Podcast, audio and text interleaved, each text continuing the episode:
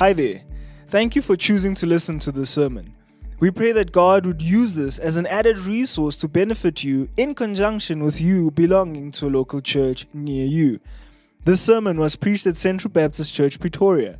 130 years of believers loving God, caring for one another, and impacting the world. Well, I do invite you to open your Bible to Second Corinthians and. Uh, in eight minutes, we went through the entire book.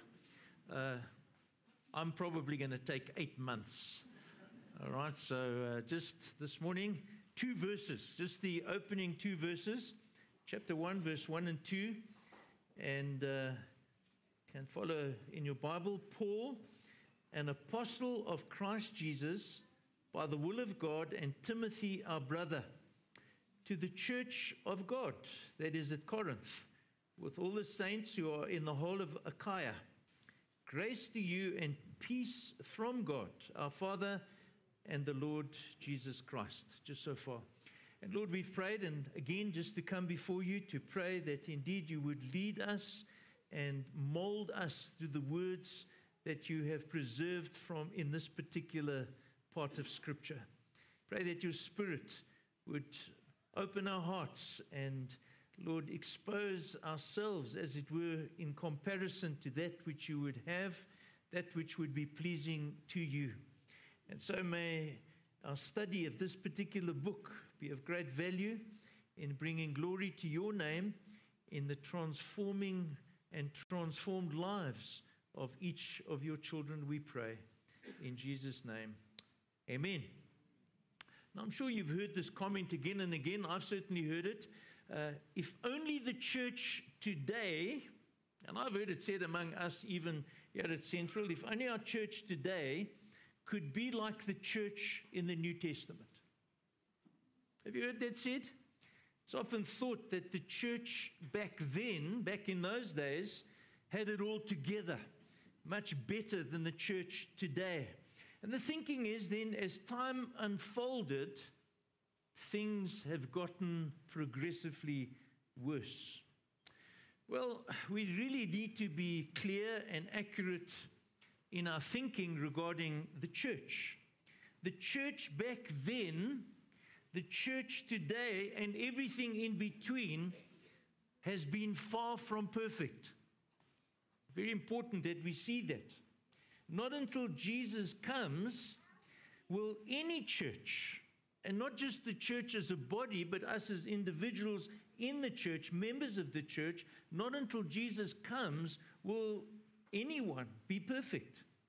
We corporately, we individually will suffer, and I use this term, we are suffering, tarnished, we are tarnished with the blemishes and blight of sin. Struggling constantly with sin.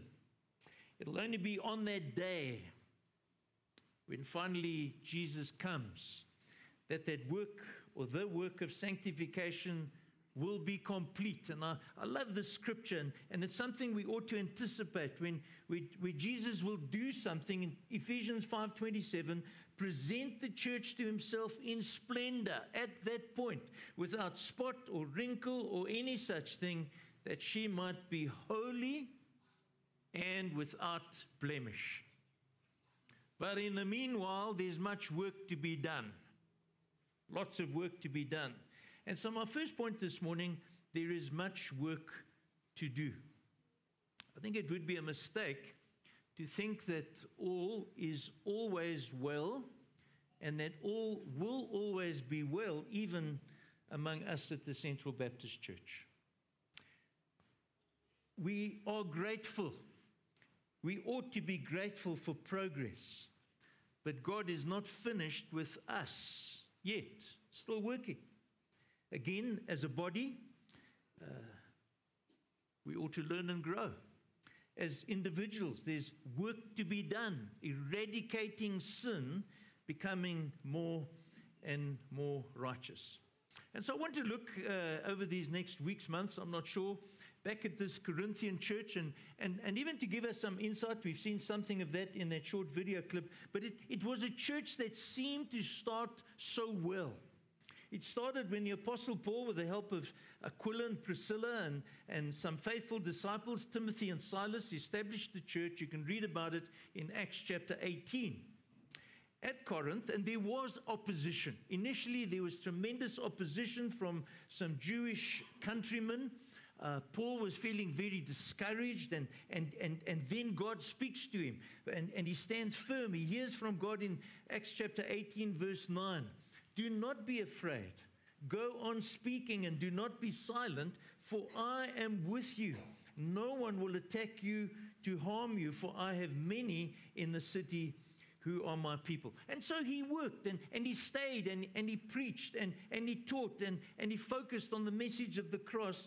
And after 18 months, left behind what we would describe as a remarkable church. But it didn't take long for the pawpaw to hit the fan. That's an expression uh, that I think describes the context and the behavior of the people. We, we see already in the first letter, and it gets complicated. I was going through it again this morning to try and work out one, two, three, four letters, three letters. But, but this is how I've summed it up. Uh, in the first letter that is referred to in our first letter in chapter 5, verse 9, he wrote to them not to associate with sexually immoral people uh, or the greedy, the slanderers, and idolaters. So already there was a problem that emerged in the life of the church. His second letter, which is our first letter, he responds and he reports on the issues of division. There was divisiveness in the church. There was immorality, the ungodliness of lawsuits, and he addresses these issues. And as the book unfolds, many, many practical issues, speaks to the issue of marriage and spiritual gifts, order in the church because there was some chaos in the practice of gifts, speaks to the resurrection of Jesus, the nature of the resurrected body, and ultimately victory over death. So you get the idea. This was a church that struggled with issue after issue. And then it doesn't end. The letters are sent, and there's communication, and there's correction. And, and again, if I could use that same phrase, sadly, more pawpaws kept coming, flying into the proverbial fan. And so another letter, which we don't have, Paul refers to it as a severe letter. Second Corinthians chapter 2, 3, 4, 9, and verse 7 and 8. And, and there's pandemonium, there's, there's trouble in this church.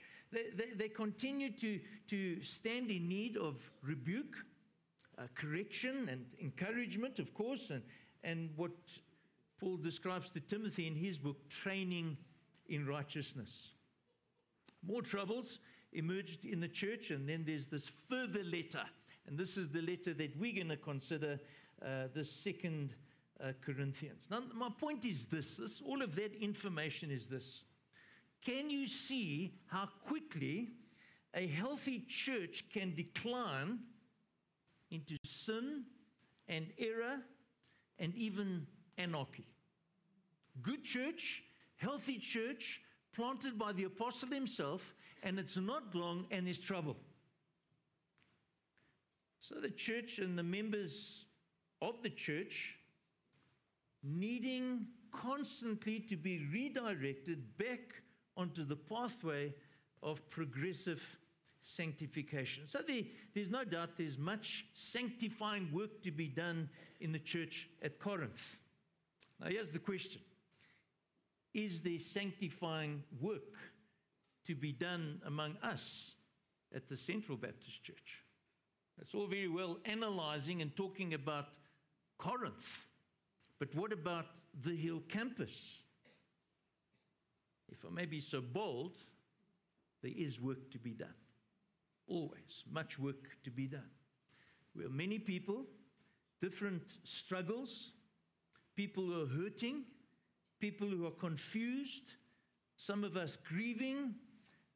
There is sometimes an attitude of rebellion and, and even selfishness and critical nature and discouragement and unforgiveness and suffering, and the list is not done. So, so we, we are people, we are people. Isaac started the service this morning. Our sins, they are many. Your mercy is more. All of us, each one of us struggling. And so, here and elsewhere in other churches, there will always be the need for us as God's people to be directed on the pathway of progressive sanctification. Which leads me to my second point making meaningful progress. Now, I know boys and girls here this morning. I'd like to speak to you. Maybe put your hands up. Where are the boys and girls? If you're in primary school and lower, let's see them all over the place. Do any of you have Lego? Okay, everybody has Lego. Yeah, there we go. I'm going to tell you something about Lego. I also have Lego. And we've had Lego in our house uh, since my first son was born and uh, building Lego with my children. And uh, can I tell you something else? Uh, we started when Josh was little, building a Lego box. Then I was very, very surprised this past Christmas. Who my son, the drummer this morning, who is not three years old but three decades old, got a Christmas present of Lego last year. So, so Lego. So uh, I learned some lessons from Lego. And the lesson that I learned from Lego, if, if you're a Lego fan, you will know this. You cannot mix the cheap, look-alike plastic pieces with the genuine pieces. Have you discovered that? If you try and put that uh, other piece together with it, it doesn't stay. It doesn't build a firm structure. And so you've got to stick with the genuine Lego pieces. And then also something I've learned in, in the more elaborate type Lego pieces, when you have working cars and cranes and all that kind of thing, you've got to stick to the given plan if you hope to finish the model properly. And so there's a lesson here that we need to learn, and it's a message that the Apostle Paul, I believe, communicates in these opening sentences of this letter. Like the Corinthians, you are a work in progress. I am a work in progress. But to get to be the finished product that God intends, God has an intention for you, those, uh, the cheap look-alike approaches in Christianity won't do. Won't do. It's God's way, God's methods, God's approach. And, and we must follow the designer's plan. Shortcuts and own ideas will fail. And so, if you hope to make progress, and as a believer, you ought to want to make progress, to be on that day, eventually, when Jesus comes, to be without spot and wrinkle up ahead, someone who is now tarnished with the blemishes and blights of sin. I want to show you this morning that there are at least three basic convictions that are absolutely crucial to your progress. Three convictions that Paul reveals in this opening uh, greeting. Number one, God calls the shots. That's so important to accept and believe and receive because our sinful nature is inclined not to want to come under authority of anyone or anything else. There are two phrases, and, and, and I hear these phrases, I probably think them myself, myself is, is in any given situation when we're told something, who says? You've heard me speak about that. Who says? Or, this is perhaps a little bit more common amongst us who say we believe the Bible. I'm okay with this, but I'm not okay with that selective receiving of the scriptures. You see, we do need to be told not only how our behavior ought to be modified and changed and transformed, but we also need to be corrected in our thinking, in our belief system. But, but God calls the shots. We don't get to determine that. Nobody else gets to, determine that. And, and, and the mistake we make, uh, we elevate our own opinion. We think we're smarter than God, putting it bluntly, or the opinion of a particular religious hero. But he says so, or she says so. No, God says so. That has to be a basic, fundamental conviction. God calls the shots. He tells me how to behave and He tells me what to believe. It's part of the struggle that Paul was having with the Corinthian church. You saw in the video earlier on that there were people in the church at Corinth who had been influenced to question and undermine Paul's apostolic authority. And so, to set the record straight, and notice this, this is uh, very, very, I think, uh, obvious and, and important. He opens the letter with the declaration. Notice verse 1 Paul, an apostle of Christ Jesus, by the will of God. You'll notice again and again in this greeting the repetition that God is at the center. And the point he's making is he's, he is emphasizing his call as an apostle, his, his appointment to be an apostle had come directly from Jesus, remember, on the road to Damascus. And then there's a very interesting reversal, if you know the, the different letters that Paul writes. He, he writes over here an apostle, an apostle of Christ Jesus, rather than what he normally does of Jesus Christ. Why does he do that? Well, Paul was personally commissioned and sent by what the point he's making Messiah Jesus. Now, think about that for a minute. Who was Messiah Jesus? Well, he himself was the unique sent one from heaven. And that's what apostle means. Jesus himself was the, the unique apostle, the, the first apostle, the great apostle from heaven, in whom all the promises of God in the Old Testament found their fulfillment. And not only is he Messiah as the sent one, but he's Jesus coming to save people from their sin. And so here's the implication Jesus came by the will of God, the Father sent him. And Paul the Apostle also came by the will of God. And so, for anyone to ignore the authority of Paul, in effect, is challenging the authority of God. Now, I thought, how can I try to illustrate this? And I, yesterday again, and I'm sure you have it all the time, uh, have you noticed the beggars and car guards directing traffic? Now, sometimes it's quite helpful, but sometimes it's actually scary. I was at a big intersection yesterday. I think it was Atterbury and January Masilela. It's a big intersection. Cars coming in every direction, and there's there's a guy standing there, but he's not quite he's not quite making the right movements, and and and, and people are coming this way and that way, and I'm wondering how long before there's going to be an accident. The, the, point I, I'm trying to make is it's scary because they're not qualified to do the job. and therefore, they're, they're not capable to, to direct the traffic. And, and so I'd rather follow the directions of an appointed, qualified traffic officer who has authority and competence. Every believer at Corinth, at Central, anywhere and everywhere needs to follow the instructions of an appointed, qualified, sent one from God. Paul is such a one. Along with others, 11 others, those who also authored the New Testament, and of course we have the Old Testament, they have authority. They have delegated, given authority. And we'll get to the definitions of true apostleship later on in the book, but, but I'm just trying to make the point that Paul makes. He is an apostle of God, sent of God. And so he has the authority to write to the Corinthians. He has the authority that we ought to submit to what he says. And so the implication is if you don't believe that Paul is God's sent one, well, you won't listen to what he says. You'll keep blundering along with your own ideas, what I call a hit and miss approach to Christianity, and you won't grow into the likeness of Jesus, who is the truth.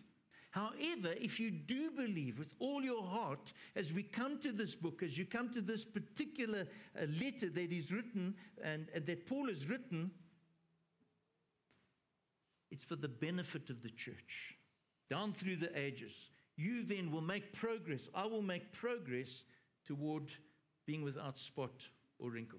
And so, the bottom line, the first conviction that I'm really trying to convey here this morning is an unwavering conviction. God calls the shots. He tells me what to believe and He tells me how to behave. There's a second uh, basic conviction. I've called it God owns the church. I think some of you know, and our elders really had a bad experience on Tuesday night that I've acquired a little dog. This little dog is called Flopsy. And uh, I was, uh, I think my kids twisted my arm uh, more than a year ago to get this little dog, but I've come to love this little dog. And, and the point is, Flopsy belongs to me. I paid a price for her, and uh, I now own Flopsy. And uh, so last night, uh, I decided I wanted some Kentucky Fried Chicken for one person. And uh, I then also bought some nuggets for Flopsy. okay? So, what's my point? I own this dog. This dog belongs to me, and I have authority over this dog. Sometimes she doesn't listen, I suppose, like us Christians who don't listen to God. Um, and I take care of her because I own it. And, and, and the, the principle that I'm trying to illustrate is that ownership establishes authority and care. If you own something, and that something is precious to you, you guide, you direct, you rule, and you take care. And, and so the person who owns whatever it is has authority over that thing. And, and, and Paul here, Paul here very clearly in this opening address makes this point. He says here in, in, in the second part of verse 1 to the church of God, the church of God that is at Corinth, with all the saints who are in the whole of Achaia. So you see, God owns the church. God owns this congregation, the Hill campus. And, and, and not only us corporately, but us as individual believers. You belong to God. It's a wonderful conviction to, to, to believe and, and, and, and see it. It's, it's taught in many places. I thought of uh, quoting 1 Corinthians chapter 6, verse 19. Do you not know that your body is a temple of the Holy Spirit within you, whom you have from God? You are not your own for you were bought with a price. So glorify God in your body. We respond to the one who owns us, the one who has set his love upon us, the one who is the head over us. And, and we're told elsewhere that Jesus is the head of the church. He's the head of the body, the church, the beginning, the firstborn from the dead, that in everything he might be preeminent. The Hill campus does not belong to the resident pastor, me or Isaac. It does not belong to the elders or to the council or to the members. It doesn't belong to the stakeholders, you know, sometimes families or fin- financiers, if you like. God owns the church. God owns this church. And, and so, yes, even though Paul was instrumental in starting the church,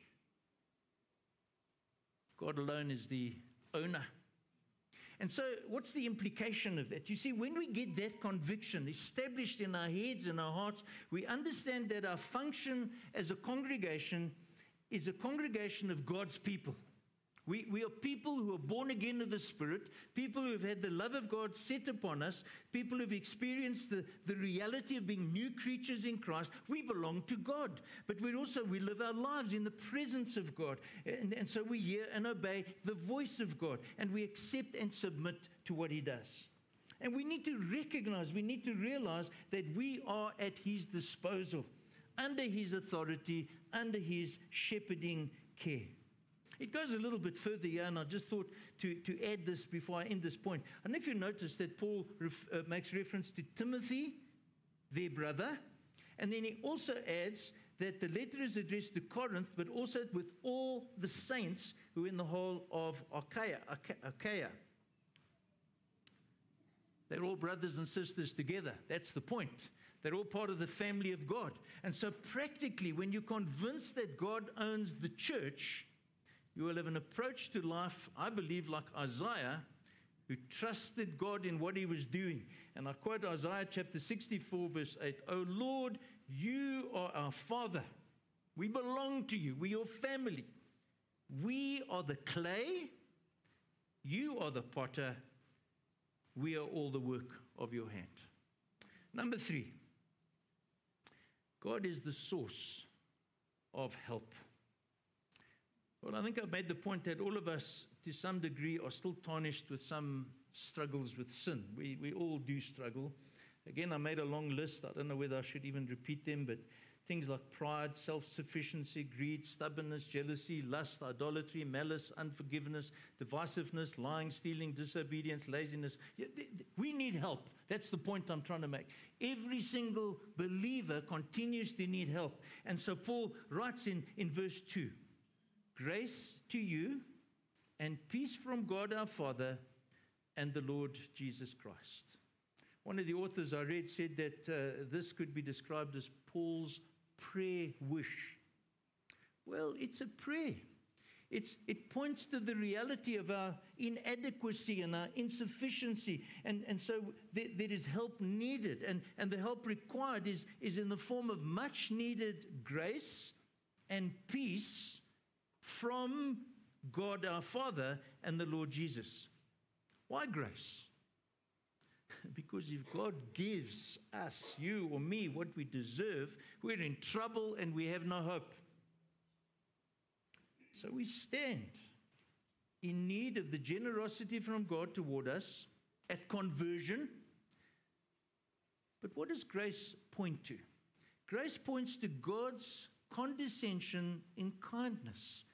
One of the uh, meanings I found as well is that it's God stooping, God humiliating himself, God coming down, God reaching out, leaving the throne of glory, taking on uh, the task of, of saving men and women uh, from their sin by going to the cross. But it's not just grace at the point of conversion, it's continued active grace day by day, right to our journey's end. And then peace follows. Because if, if we have of recipients of grace, then we know we have peace with God. There's no condemnation to those who are in Christ Jesus. And, and even peace with others, because if God has dealt with our serious problem, we can deal with our lesser issues with other people.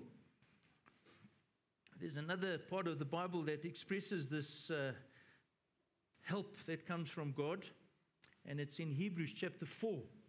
And I'm going to read, it's a couple of verses. It said, Since then we have a great high priest who has passed through the heavens, Jesus, the Son of God. Let us hold fast to our confession. For we do not have a high priest who is unable to sympathize with our weaknesses. He knows what you're going through, he knows your struggles. But one who, in every respect, has been tempted as we are, yet without sin. Now, here's the point of, of, of the, the preamble. Let us then with confidence draw near to the throne of grace. Why? That we may receive mercy and find grace to help in time of need. Well, let me conclude. How many of you watched the king coronation? I know all the old people did eh? yesterday. Am I right? All three hours of it. So I watched a couple of snatches late last night. I just wanted to get a, uh, an idea of what actually transpired in the actual uh, ceremony in the cathedral. I went cold when the king kissed the Bible. I don't know if any of you, well, if you didn't see it. At the conclusion of questions asked him as to whether he would submit to and defend the faith and accept that given him the Bible in this process, he went down on his knees and he kissed the Bible. And I thought to myself, lip service. Because his track record up to now has not been one who defends the Christian faith. Time will tell whether it actually was a genuine act or whether it was lip service to God. But it's one thing to think about the king. I wondered about ourselves if we are not often guilty of paying lip service to God.